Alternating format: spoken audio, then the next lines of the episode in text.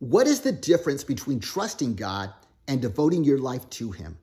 What is the difference between trusting God and devoting your life to Him? I'm Yancey Valdez. Welcome to the Deepen Your Faith, Renew Your Life podcast, where we believe everyone needs to know and be reminded of daily that with God, all things are possible.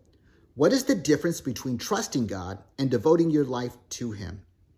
This is a picture I took from the top of an ancient stone fortress, standing tall on a rocky mesa called Masada in the southern Judean desert. It's an impressive sight, carved out and built upon cliffs made up of chalk, dolomite, and marl strata, about 1,300 feet or 400 meters above the Dead Sea. With the mountains of Moab in the background, this desert climate and the surrounding area is virtually uninhabited and undeveloped. It's highly likely this is the region Naomi and her daughter in law Ruth would have traveled through as they made their way back from Moab to Bethlehem in the promised land of Israel, Naomi's people. Naomi first arrived in Moab with her husband Elimelech and their two sons, Mahlon and Kilion. It was in the days when there was a severe famine in the land of Israel, in which they decided to relocate to Moab. However, after they arrived, the Bible tells us that in Ruth chapter 1, verses 3 to 5, then Elimelech died, and Naomi was left with her two sons. The two sons married Moabite women. One married a woman named Orpah, and the other a woman named Ruth. But about 10 years later, both Mahlon and Kilion died. This left Naomi alone without her two sons or her husband. Again, that's Ruth chapter 1, verses 3 to 5. But then Naomi heard that the Lord had started blessing his people again with good crops. So she got ready to leave Moab and head back to Bethlehem with her two daughters in law, most likely through this desert region pictured above. However, on the way, Naomi said to her two daughters in law to go back to their own mother's home. Orpah and Ruth didn't want to. They cried and wept together. Naomi kissed them goodbye, and Orpah left, but Ruth refused to leave Naomi's side.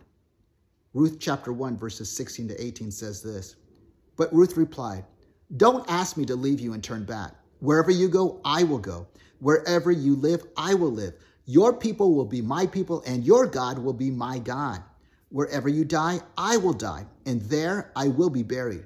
May the Lord punish me severely if I allow anything but death to separate us. When Naomi saw that Ruth was determined to go with her, she said nothing more. Again, that's Ruth chapter 1, verses 16 to 18. The situation was horrible for this family. All three of these women lost their husbands. Naomi lost not only her husband, but her two sons as well, and she was very bitter about that. While Orpah decided to return to her family in Moab, Ruth refused to let her circumstances define her future and the kind of person she wanted to be in life. Ruth didn't want a future in Moab, but in a land filled with promise. She didn't want to leave her mother in law to become a person connected with the false gods of her ancestors. She wanted to live the rest of her life with the mother in law she loved dearly and become the kind of person in whom she could have a relationship with the one true God, the God of Israel. Ruth more than trusted God for the outcomes of her circumstances. She devoted her life to him. What's the difference between trusting God and devoting yourself to Him and His leading for your life? We tend to trust God for outcome, but devotion changes us and leads us to becoming the kind of person God calls us to be, regardless of the circumstances. Ruth entrusted her future to the God whom Naomi's people served, as she committed herself to becoming a humble servant of the Lord.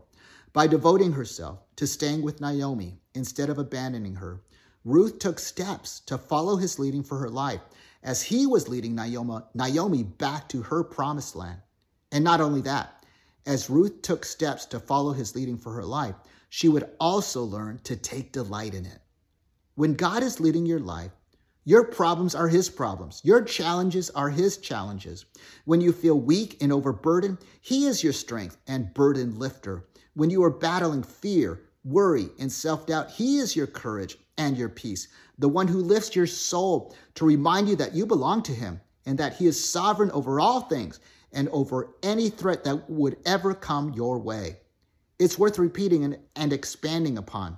Ruth not only trusted God to lead her life, she would also learn to take great delight in it and devote herself to him. When you are devoted to God and his leading for your life, it changes you. God changes you. In the process, God fills you with new dreams and vision for your life, shaping you and preparing you for a future you could have never thought possible or imagined. Along the way, he further provides opportunity to become the kind of person he is calling you to become in order to see those glorious dreams he has birthed in your heart come to pass. Let me encourage you today with Psalm chapter 37, verses 5 to 7. Trust in the Lord and do good. Dwell in the land and feed on his faithfulness. Delight yourself also in the Lord, and he shall give you the desires of your heart. Commit your way to the Lord.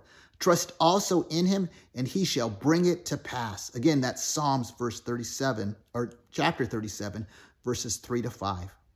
You can trust God for what you're facing today, but your devotion to him will change you and make you better, regardless of your circumstances. Learn to not only trust in his leading, but to take delight in it.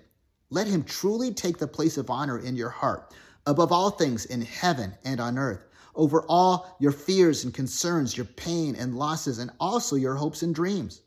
When you devote yourself to God and His leading for your life, you can trust Him to shape you, prepare you, and provide you with multiple opportunities to become the kind of person He is calling you to become in order to see those glorious dreams He has birthed in your heart come to pass. Let me pray for you today. Almighty God, Abba Father, I am blown away at the kind of God you have revealed yourself to be. You are a gracious God, loving and merciful in all your ways. I know there are people listening in today with circumstances they are trusting you to deal with and take care of, and that they don't want their adverse circumstances to negatively shape them into the kind of person they don't want to become. So I ask you today, by the power of your Holy Spirit, grant unto us the grace and strength to fully devote ourselves to you and to following your leading for our lives. Teach us to not only trust in your leading, but to also take delight in it. Even right now, help us to not leave this time of prayer the same way we began it, but change us, transform us, and help us to become more and more each day who you are calling us to be. Help us to live like Jesus. In your mighty name we pray. Amen. Lord bless you. I hope you have a great day, and we'll talk to you soon.